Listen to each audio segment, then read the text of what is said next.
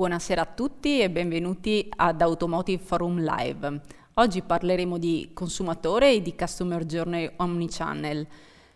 Lo faremo perché un mix fra contingenza, evoluzione del settore, digitalizzazione, esperienze cross-industry hanno cambiato e stanno cambiando il comportamento del consumatore e il mindset delle persone. E in una visione customer-centric è fondamentale seguire questo cambiamento per non perdere il passo. Ma perché e come sta cambiando il consumatore? Tra i fattori più endogeni al settore sicuramente l'elettrico rappresenta un fattore molto determinante. L'elettrico è il futuro della mobilità. E le normative orientate alla riduzione delle emissioni inquinanti stanno spingendo le case costruttrici a rinnovare completamente la gamma verso una propulsione elettrica. Ma quanto il consumatore è pronto a questo cambiamento?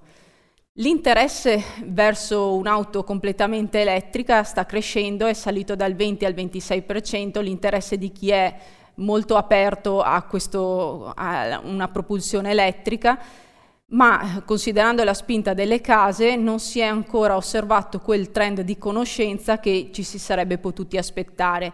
Infatti la quota di chi si dichiara abbastanza o molto informato sul tema è stabile al di sotto del 40%.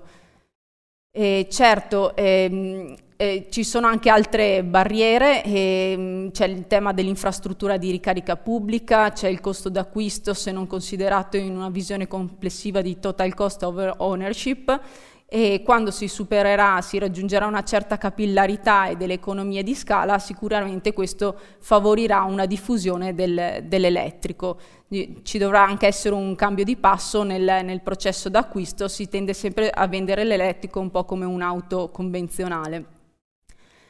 Questi dati sono estratti dall'Automotive Customer Study, l'osservatorio annuale di Quintegia sul consumatore che monitora tendenze su clienti, prospect, lead. Nel 2021 ha raccolto un campione di quasi 3.700 intervistati, è stato previsto anche un sovracampionamento sugli EV drivers che ha dato degli spunti molto interessanti. Ma oggi non faremo un affondo sull'elettrico, anche le altre tematiche trattate, fra cui mobilità, formule di acquisto, di possesso, ma ne abbiamo parlato nel corso di Automotive Dealer Day e lo faremo anche in altre occasioni. Ritorniamo su quelli che sono gli aspetti che hanno cambiato il comportamento d'acquisto del consumatore.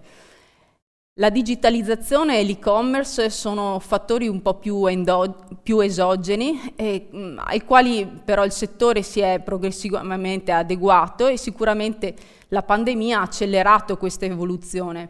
Qui intendiamo l'acquisto online, considerandolo in senso un po' più ampio del termine, che va dalla prenotazione della vettura con eventuale versamento della caparra fino ad un acquisto full online. L'interesse verso l'acquisto di un'auto nuova online è cresciuto dal 34 al 43% nell'ultimo triennio ed è interessante osservare come la quota di chi si dichiara certamente interessato sia quasi raddoppiata nel corso dell'ultimo anno, segnale di una tendenza marcata. Ai consumatori abbiamo chiesto su quale sito e-commerce sarebbero più propensi ad acquistare un'auto nuova online e certo ripongono un'alta fiducia verso i siti ufficiali delle case automobilistiche con il 77%, al secondo posto un dignitoso quasi 50% per i siti delle concessionarie rispetto ai siti e-commerce indipendenti comunque slegati dal brand, e qui ci riferiamo all'acquisto del nuovo. Ma poi sicuramente il concessionario assume un ruolo comunque molto rilevante, infatti per la finalizzazione dell'acquisto, nonostante la prenotazione online, i clienti tenderebbero a preferire la concessionaria per il 60%. Al secondo posto chi farebbe un acquisto più online o un online supportato è pari al 47%, una percentuale che ci possiamo aspettare che possa anche crescere a tendere. Questo perché per le esperienze che un po' si è abituati a vivere in altri settori che stanno un po' condizionando le abitudini d'acquisto. Classico esempio quello di Amazon che ha creato questa relazione forte, di estrema fiducia one to one, di conoscenza delle preferenze, che ovviamente sta portando il consumatore molto su questo canale. Infatti un cliente su due si dichiara anche interessato ad acquistare un'auto nuova su Amazon qualora Amazon lo proponesse. Ciò sta cambiando il modo di vivere il processo d'acquisto e sicuramente anche il dealer deve evolvere in questo approccio. Ma quale tipo di concessionario ricerca il consumatore? Quello che il dealer che offre sempre più un servizio di qualità. La quota è salita dal 62 al 66%, anche a discapito di chi pratica prezzi più convenienti con una quota del 10%. Ma cosa significa far vivere un'esperienza di qualità? Significa ascoltare, riconoscere, saper rispondere e anche un po' assecondare le esigenze dei clienti. E questa è comunque sempre una grande sfida. Ma i clienti ovviamente sono molto diversi fra loro, non sono le semplici caratteristiche sociodemografiche ad esprimerci questa diversità, sono spesso l'approccio, le preferenze che portano a comportamenti diversi e richiedono quindi delle risposte diverse. Se non capisco a fondo il bisogno, difficilmente riuscirò a rispondere.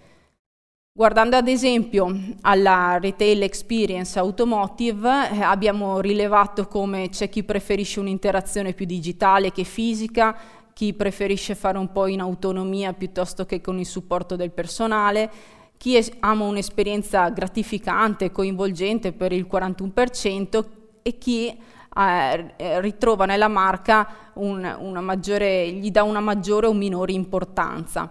Quindi la clientela è molto ampia e variegata, come poter rispondere alle esigenze di tutti.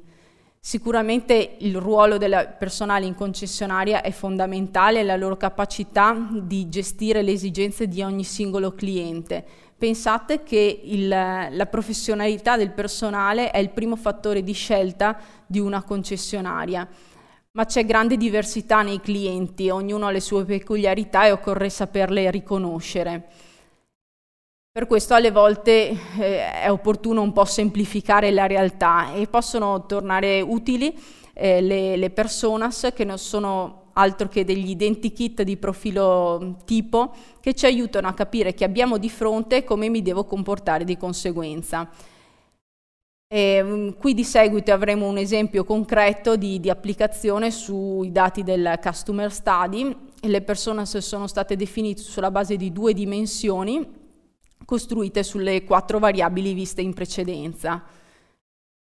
La prima dimensione guarda la modalità di interazione, più fisica o digitale, il grado di supporto, poter fare col supporto del personale o più in autonomia.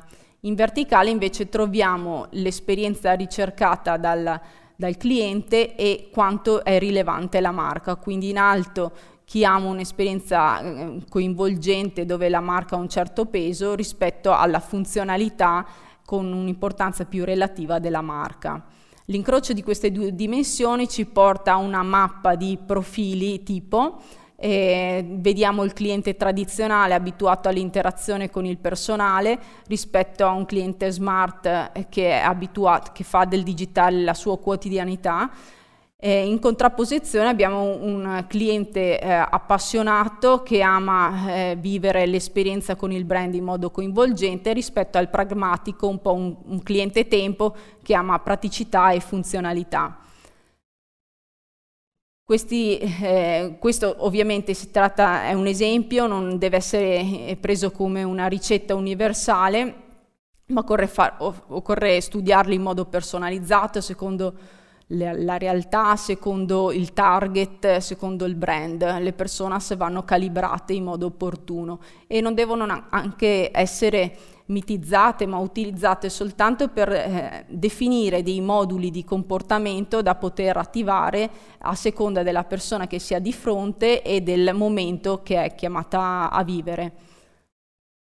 Quindi all'interno della concessionaria i venditori e tutto il resto del personale deve avere a disposizione degli strumenti adeguati di analisi di profilazione come quelli visti, ma anche di tool che supportino nella rilevazione delle variabili determinanti, quindi survey e gold question nei momenti di contatto, ma anche di strumenti intelligenti che archivino le informazioni, le trasferiscano all'interno dell'azienda e che siano in grado anche di simulare con meccanismi di intelligenza artificiale quello che può essere il comportamento di altri clienti non noti.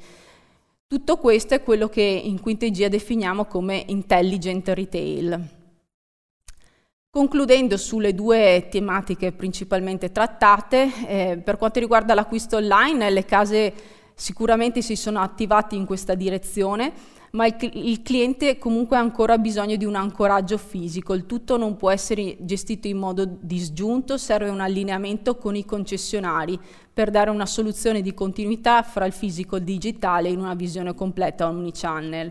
Circa il ruolo del concessionario, l'obiettivo centrale è aumentare il livello di conoscenza dei clienti. La comunicazione sarà tendenzialmente sempre più one-to-one e l'aspetto relazionale è dove il dealer davvero può fare la differenza per intercettare quel micro target, il micro moment giusto per la conversione. La sintesi pubblica dei risultati di Automotive Customer Study sarà presto disponibile, è possibile pernotarla all'indirizzo customerstudy@quintegia.it. Buon proseguimento di Automotive Forum Live e grazie per l'attenzione.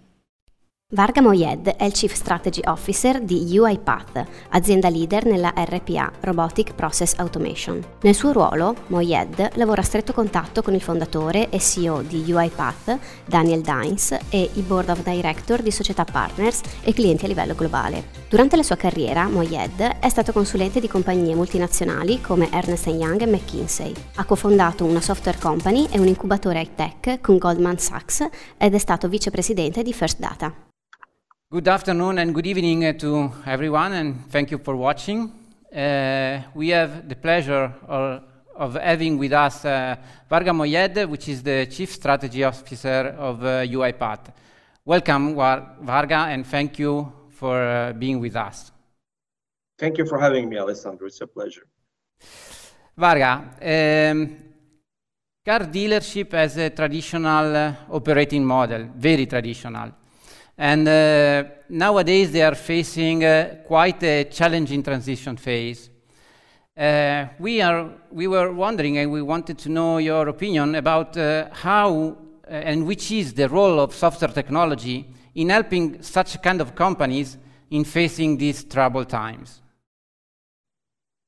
Sure, I think not that I pretend to be very familiar with the car industry and the dealership, but from what I understand, car dealers, they can be actually substantially large corporation as well as mid-sized corporations. And from what I understood also, they do have, technologically speaking, when it comes to their back office and perhaps even front office processes, all the support function, relatively old stack technology that they have inherited.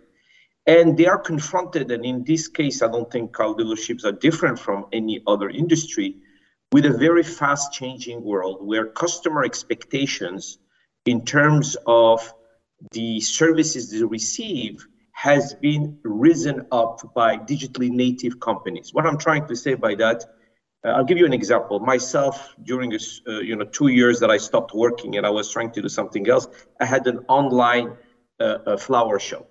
And it was very interesting because clients would call us, they would say, where is the delivery man?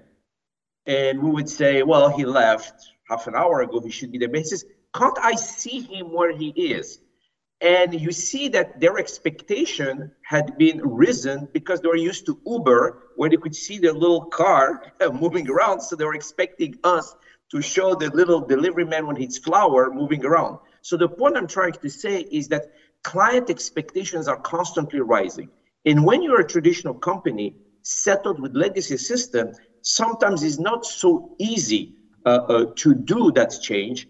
And often to be able to offer this type of services, you still need to go and get the data or the information from an installed legacy system, which, by the way, for what it does, it still does it okay.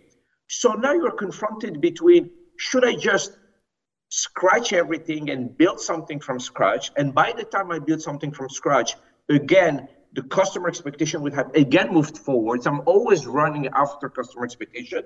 Or should I find a set of technologies that allow me the best of both worlds, i.e. that I can quickly come up with ways of working for my back office people, as well as for my customers, that is faster and more agile. By the way, when you automate back office, you ultimately deliver a better front office or customer experience, i.e. between the time that I call, that I receive my invoice, because things are automated. A lot of time is lost and make processes too long and customer unfriendly because the people that have to provide information have to log in into multiple disparate legacy systems and literally themselves being the robots, taking an information from one place, put it in another place, taking it from a third place, aggregating it together, creating a document, emailing or sending the document. All of these things can be automated while not necessarily requiring you to rip out the legacy systems that you had. Thank you for your answer. Listen, in order to be successful, it's often said that companies should focus 20% on technology and 80% on processes. Would you agree on that? First of all, I would have loved to see the person who was able to make that so precise, 20%, 80%. I'll be very curious to know the methodology behind that. Leaving that apart, I get the fundamental idea. In a way, yes and no. Let me explain. I come from actually a consulting background, and it was in a previous life my job indeed to help my clients rethink, do what we call process reengineering, etc. And it was also said in the early days, another idea, that there is no point of automating a broken process, which I understand also. But in fact, with RPA, which is a technology we at UiPath have created and using, we have a little bit brought a nuance to this concept. Because what does RPA do? It mimics what the humans are doing, the way they work.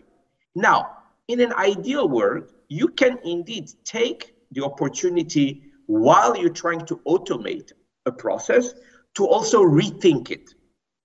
But here's the good news. With RPA, you don't necessarily need to.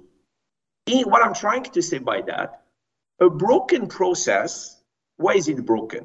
Because it's error-prone, too long. And it's annoying to people who are doing it. But the good news is a robot never gets annoyed, doesn't make error, and it goes very fast. Actually, the paradox is, while it is still better to indeed do process reengineering, you can actually very efficiently automate a subpar process and get fantastic results. Listen, you have introduced to the concept of RPA, and your company, the company you represent, holds a strong leadership in the RPA technology and also other technology that, for example, Gartner defines as hyperautomation. But if I think to maybe some of my former colleagues when I was working in a dealership, which have been doing the same job in the same way and operating the same task for like 20 years or 30 years. Shall he or she be scared of being replaced by a robot? Well, that's a good question. The honest answer is it depends. I hope that the vast majority of people will not be worried to be replaced by robot. Last, the vast majority of people were very happy to actually acquire a dishwasher. And they were very happy that somebody else was doing the dishes instead of themselves, and it will give them some time to either talk to their loved ones or to watch TV or whatever else they like to do. So technology, in fact, what it does, it gives you time back. And it gives usually time back for you to do things that are more value added for the organization and also more enriching for yourself. So in fact, it's not just me saying so. There is a survey that was done by Forrester where they interviewed extensively people who are using RPA and asked them what is their opinion. And I think, if I recall correctly, 67% of respondents were actually very happy to be using RPA, because what RPA does, as the saying says, it takes the robot out of you. Most of us as human beings do not enjoy to do repetitive tasks and would rather have these pesky repetitive tasks, opening a thing, copying some things, an email, being done by somebody else. And I did say most of us. It seems that there is a small category of people that actually enjoy doing these kind of things. But I think these days we're all confronted with a shortage of talent.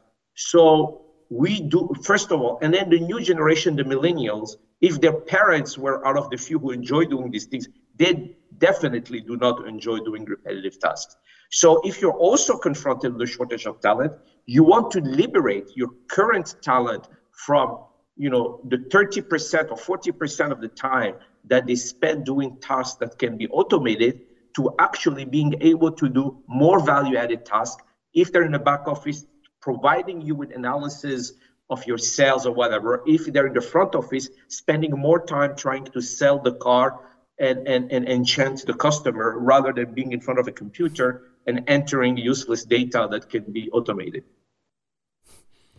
Great answer, thank you. I will use it back in the next meeting when talking about RPA. Last question for you. When facing digital and business transformation, maybe, companies find out that resistance to change is maybe one of the most controversial issues. So they found resistance in their manager or in the process owner, for example. Which kind of advice would you give to CEO, entrepreneurs, or business transformation leader whose role is to introduce and make RPA, the another technology, performing at the most in their company when facing this kind of cultural, let's say, issue? You know, Alessandro, resistance to change comes from the fear of the unknown. We as human beings, we hate unknown. So when there is a new technology, we start imagining things. We're afraid of what we don't know. That's a normal, I don't know if it's normal, but it's a common human reaction. So my advice is the sooner you can implement what we call in our case attended automation, which is a personal robot for everyone, the sooner they will see, again, back to the survey, 66% of people who have tried it loved it, that there is nothing to fear, that is actually making their life more pleasant, their work more meaningful. So one of the things we do often when we automate, we do things that are not directly related to people. We automate back office, things that people don't see. So when they don't see, they fear. So that's why always we say in automation programs, in addition of doing these long processes that are totally, we have two types of robots, what we call unattended, robots that work on their own, if you will. But we also have robots that are like digital personal assistant to people. So we tell them also provide this digital personal assistant to people, which is people themselves that triggered when they want to use it. And then it takes the fear away. They see how this is bringing something to them personally, something that they personally control.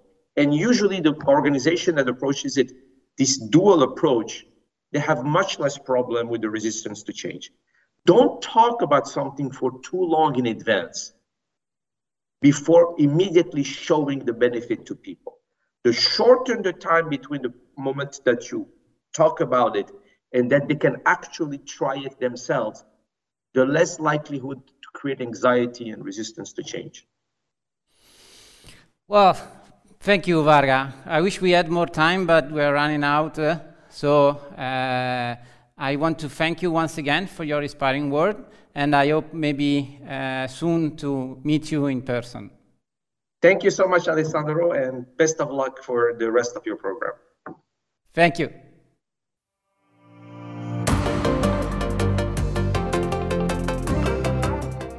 Forte di una consolidata esperienza in aree commerciali e strategie di marketing del mondo automotive, Fabio Bongianni è oggi alla guida di uno degli operatori leader della moderna logistica, Escargo.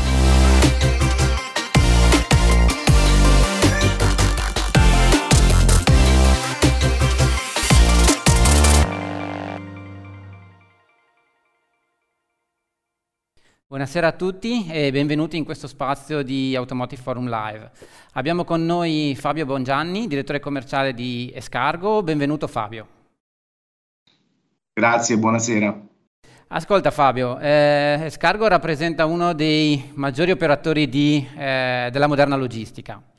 E ti abbiamo invitato proprio per questo, perché tu possa condividere anche a fronte della carica, del ruolo che ricopri, ma anche della tua esperienza, il punto di vista di questo operatore. Quindi in questi tempi post-pandemici piuttosto tumultuosi per il mondo dell'automotive, quali criticità tu vedi facendo un'analisi di quello che vedi dalla tua posizione, dalla posizione dell'azienda che rappresenti?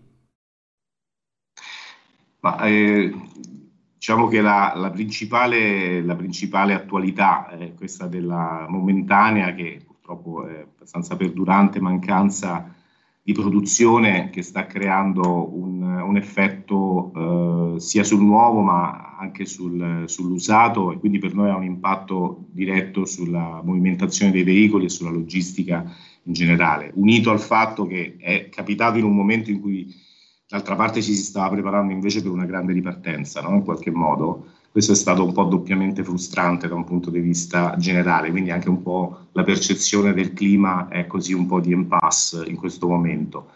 È comunque un tema che non ferma il cambiamento e l'evoluzione che era in atto. Noi del resto avevamo già iniziato prima del Covid a occuparci di cambiamento, no? Sia da un punto di vista tecnologico, da un punto di vista della personalizzazione dei servizi, perché Escargo lo ha per natura. Noi abbiamo sempre scelto le nostre strade sulla base della modernizzazione dei dealer e dei noleggiatori, che sono fondamentalmente i nostri principali clienti. Per cui i dealer stanno sempre andando più verso forme di servizio simili a quelle dei noleggiatori, quindi con la necessità di essere distribuiti maggiormente sul territorio. C'è ovviamente una difesa anche da un punto di vista della quota di mercato basata sulla qualità del servizio, che significa avere una maggiore attenzione al cliente e alla personalizzazione. Quindi sicuramente, nonostante le criticità di questo momento, il cambiamento si respira, ormai è assolutamente, non è invertibile da questo punto di vista. C'è una situazione che ripartirà, speriamo a breve, ma comunque presto o tardi ripartirà, e quindi noi ci siamo già da prima programmati per essere pronti da questo punto di vista. Certo, si parla di un potenziale ritorno alla normalità entro il primo semestre 2022, anche se ovviamente nessuno di noi ha la sfera di cristallo. Voi come operatore di logistica, quindi con un orizzonte temporale simile, quindi parliamo dell'immediato futuro, come vi vedete o come vorrete posizionarvi?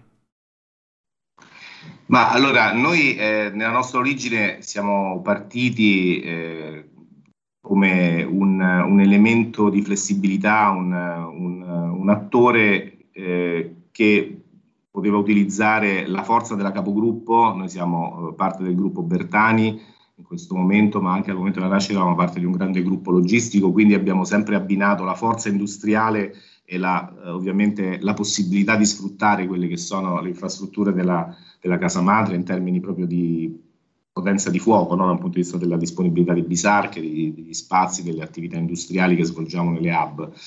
Ma non abbiamo mai voluto però perdere l'attenzione e la focalizzazione su un mercato che è quello appunto dei dealer e dei noleggiatori, che richiede una flessibilità e una capacità di adattamento in corsa almeno veloce quanto la loro, o addirittura a volerne anticipare le esigenze in un certo senso.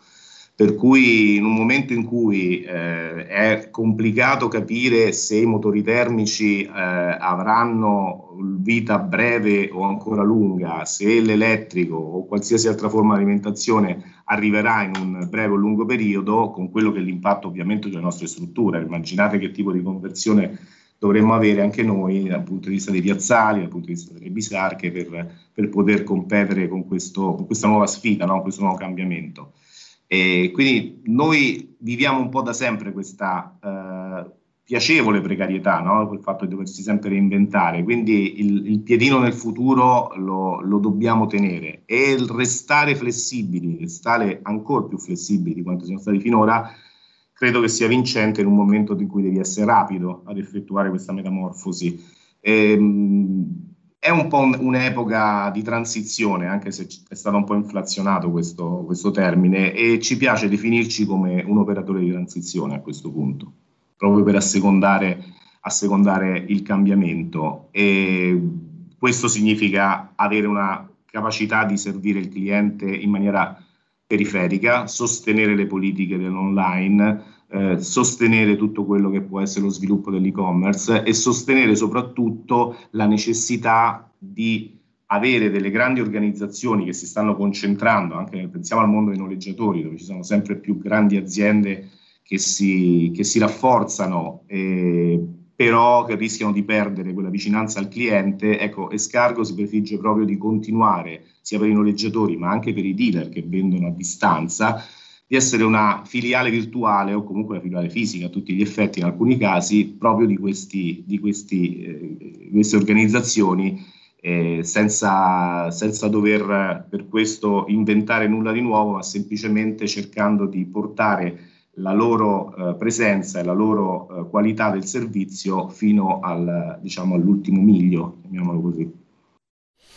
Certo. Senti, invece qualcosa che è già transitato probabilmente, no? E che non è futuro ma è una realtà concreta, è il cambiamento del modo di lavorare. Oggi molte persone lavorano in smart working, e questo le ha in un certo qual modo costrette ad avvicinarsi ancora di più a una modalità di comunicazione e di interazione digitale. Quindi qui ci ha lasciato anche magari lo smart working più tempo, no? Cioè finisco di lavorare alle 6 e sono già libero, e magari che cosa faccio? Rimango al computer perché mi devo fare la spesa, e questo ovviamente ha segnato una grandissima crescita dell'e-commerce. Voi siete stati anche in certo qual modo dei pionieri nel vostro campo dell'e-commerce, quindi avete maturato un'esperienza, una competenza, un track record importante. Secondo te è destinato a crescere questo impatto anche nel mondo dell'auto, oltre che nel vostro specifico settore, o è una cosa che invece sarà ancora molto, molto distante dal diventare un modo quotidiano, un modo usuale quotidiano di acquistare le auto o i servizi ad essa connessi? Sì, diciamo che l'acquisto dei servizi è compreso quello di trasporto o di determinate attività di logistica, è già presente nell'e-commerce, nel senso che noi per esempio il nostro sito siamo da anni, abbiamo sul nostro sito un quotatore di trasporti accessibile a chiunque, dove entrando si può ottenere facilmente la tariffa per un trasporto di una vettura, che viene utilizzato molto da piccole aziende o comunque da privati o da professionisti, semplicemente per delle attività saltuarie, no? Se vogliamo, di logistica, di trasporto. Seguendo appunto lo spirito di Escargo, stiamo oltremodo appoggiando, essendo già pronti, le politiche di e-commerce dei nostri clienti. In particolar modo le società di noleggio, ma anche i concessionari che hanno già abbracciato questo servizio, che tra l'altro stava già partendo tramite anche una piattaforma specifica di Escargo, che si chiama s-Dealer, l'abbiamo semplicemente appoggiato maggiormente in un periodo, come dicevi tu, di necessità e virtù, no? di richiesta maggiore di trasporto di auto, proprio legata alla vendita in e-commerce sia di vetture usate che vengono quindi portate in consegna a compratori sia da concessionari piuttosto che da marketplace in zone dove sarebbe stato impensabile prima poter consegnare auto, semplicemente perché tradizionalmente il compratore, soprattutto se si tratta di un privato, ha sempre preferito andarsi a ritirare l'auto dal concessionario, anche per una questione di gestione di pratiche e quant'altro. La possibilità di gestire le pratiche online ha immediatamente facilitato anche la possibilità di arrivare in modo molto periferico con delle strutture professionali che in qualche modo non fanno perdere valore al momento della consegna e all'effetto, se vogliamo, emotivo del ritiro della vettura, che seppure usata è pur sempre un momento di grande attenzione dal punto di vista del consumatore. Questo addirittura nell'ultimo periodo ha preso una piega contraria per la difficoltà di alcuni concessionari a reperire prodotto per poterlo poi vendere. E la nostra presenza periferica ha supportato anche l'e-commerce in qualche modo al contrario, cioè l'acquisto di vetture o permute in qualche caso per essere riportate, ricondizionate e poi rimesse in vendita, quindi seguendo un po' il ciclo inverso. Quindi i nostri punti periferici hanno permesso a concessionari del nord, ad esempio, di andare a ritirare vetture in un mercato che precedentemente per loro non era accessibile, quello magari del sud, dove sono riusciti magari a sopperire alla mancanza di prodotto che in questo momento, per effetto della mancanza del nuovo, del prolungamento dei contratti di noleggio, per cose che sappiamo bene, ovviamente non sta cominciando a rendere veramente difficile il reperimento di vetture, soprattutto di buona qualità, sul mercato dell'usato in qualche modo. Per quanto riguarda lo smart working, credo che abbia creato degli effetti positivi anche in termini di produttività delle aziende. Io credo che sia stato un periodo, in alcuni casi, in alcune tipologie di attività, non in tutte, per ripensare molto. Non è solo un modo di dire, ma io conosco realtà dove il modello organizzativo ha beneficiato moltissimo, tant'è vero che molte organizzazioni paradossalmente sono più contrari al rientro dei propri collaboratori e dei collaboratori stessi, no? Che in qualche modo, come me e altri, probabilmente, soprattutto se abituati a una vita magari di attività commerciale o di relazione, hanno sofferto parecchio questa distanza fisica in qualche modo. Per cui credo che un po' in generale la pandemia e il lockdown soprattutto hanno rappresentato e rappresentano un'occasione irripetibile per ripensare alle organizzazioni, ma anche ripensare ai modelli di business, come appunto un e-commerce fatto in maniera ormai, se vogliamo, con molto minor timore e molta più professionalità di quello che veniva effettuato in precedenza, anche finalmente sulle autovetture. Ecco, non credo che soltanto i beni che una volta si acquistavano online possano essere considerati accessibili per l'e-commerce. Finalmente credo che anche le automobili possano essere comprate su un sito, soprattutto se ben curato e ben fatto, e con una professionalità maggiore a quel punto, per garantire a distanza determinati standard relativi a processi di pagamento, processi di credito e quant'altro, debbano essere assolutamente alzati come livello, e questo, secondo me, rende inevitabile il successo dell'e-commerce, che credo che ormai è assolutamente irrefrenabile. Certo, ecco, scusami, siamo arrivati quasi al limite dello spazio a noi concesso e riservato, ma volevo chiederti, hai parlato di autovetture. Allora, il driver della tecnologia è senz'altro fondamentale, no? Nello sviluppo delle autovetture, nel miglioramento del prodotto, e forse, cercando di essere molto onesti, la struttura distributiva dell'auto non ha seguito proprio con la stessa velocità l'evoluzione tecnologica del prodotto, quindi siamo forse ancora un po' frenati. Secondo te la tecnologia come si traduce per un operatore della logistica e come le consente di stare al passo con l'evoluzione tecnologica delle auto, ad esempio?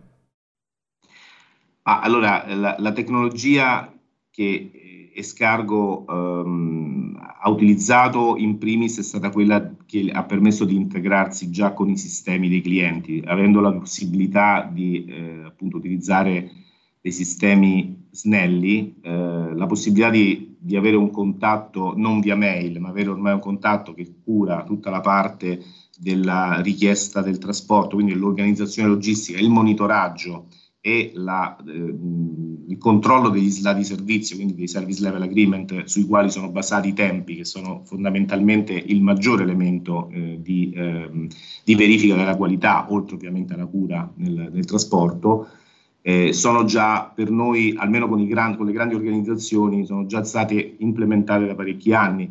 Quello che abbiamo aggiunto è, ad esempio, attraverso la rete dei point, gli Escargo point che utilizziamo per lo sviluppo appunto delle attività legate al supporto dei concessionari in maniera periferica, è di dotare anche loro degli stessi sistemi o di app che permettono quindi in tempo reale di certificare l'arrivo e le condizioni delle vetture.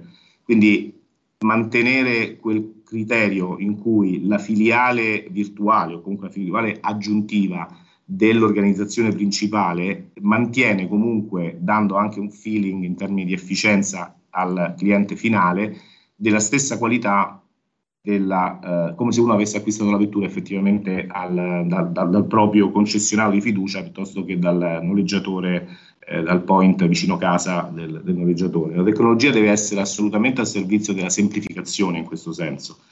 Per cui credo che l'investimento su progetti come il nostro s-Dealer, che abbiamo presentato proprio in occasione del Dealer Day, prima del Covid, l'ultimo, che appunto è quel sistema, quel tool che permette praticamente al concessionario di vendere la vettura tramite semplicemente un'app, inserendo i dati del compratore e da quel momento poter gestire in remoto dal momento della vendita fino alla consegna e il ritiro della permuta, con una grande semplicità, è un esempio di quello che credo che occorra oggi per poterlo seguire. E poi ovviamente i sistemi di controllo di tutto il network, delle bisarche per i tempi di consegna, il contenimento delle perdite di tempo da trasporto, siano assolutamente oggi imprescindibili anche queste per poter dare un servizio di qualità. Perfetto, senti, io ringrazio la tecnologia per averci permesso questo collegamento, ringrazio te per la disponibilità e spero di poterti rincontrare presto, magari al Dealer Day 2022 a Verona. Assolutamente, grazie a voi, grazie a tutti dell'attenzione. Grazie mille a te, ciao.